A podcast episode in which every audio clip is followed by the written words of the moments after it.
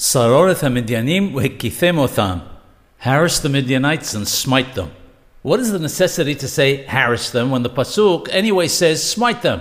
Furthermore, why is it that when the Egyptians enslaved the Jewish people and slaughtered their children, God commanded us not to hate them? Yet the Midianites, who did not enslave Israel nor raise their hands against them, were commanded to harass them forever and smite them.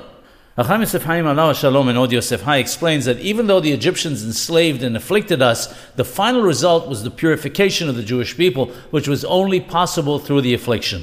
The Midianites, on the other hand, caused impurity to be infused into the Jewish people through their idolatry and immoral practices.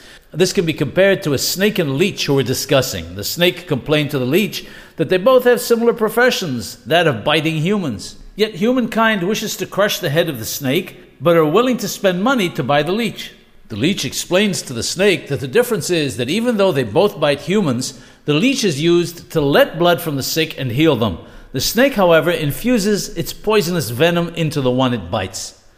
An additional reason is that the Egyptians wished to harm the Jewish nation physically, whereas the Midianites gave physical pleasure to us, which caused great spiritual harm.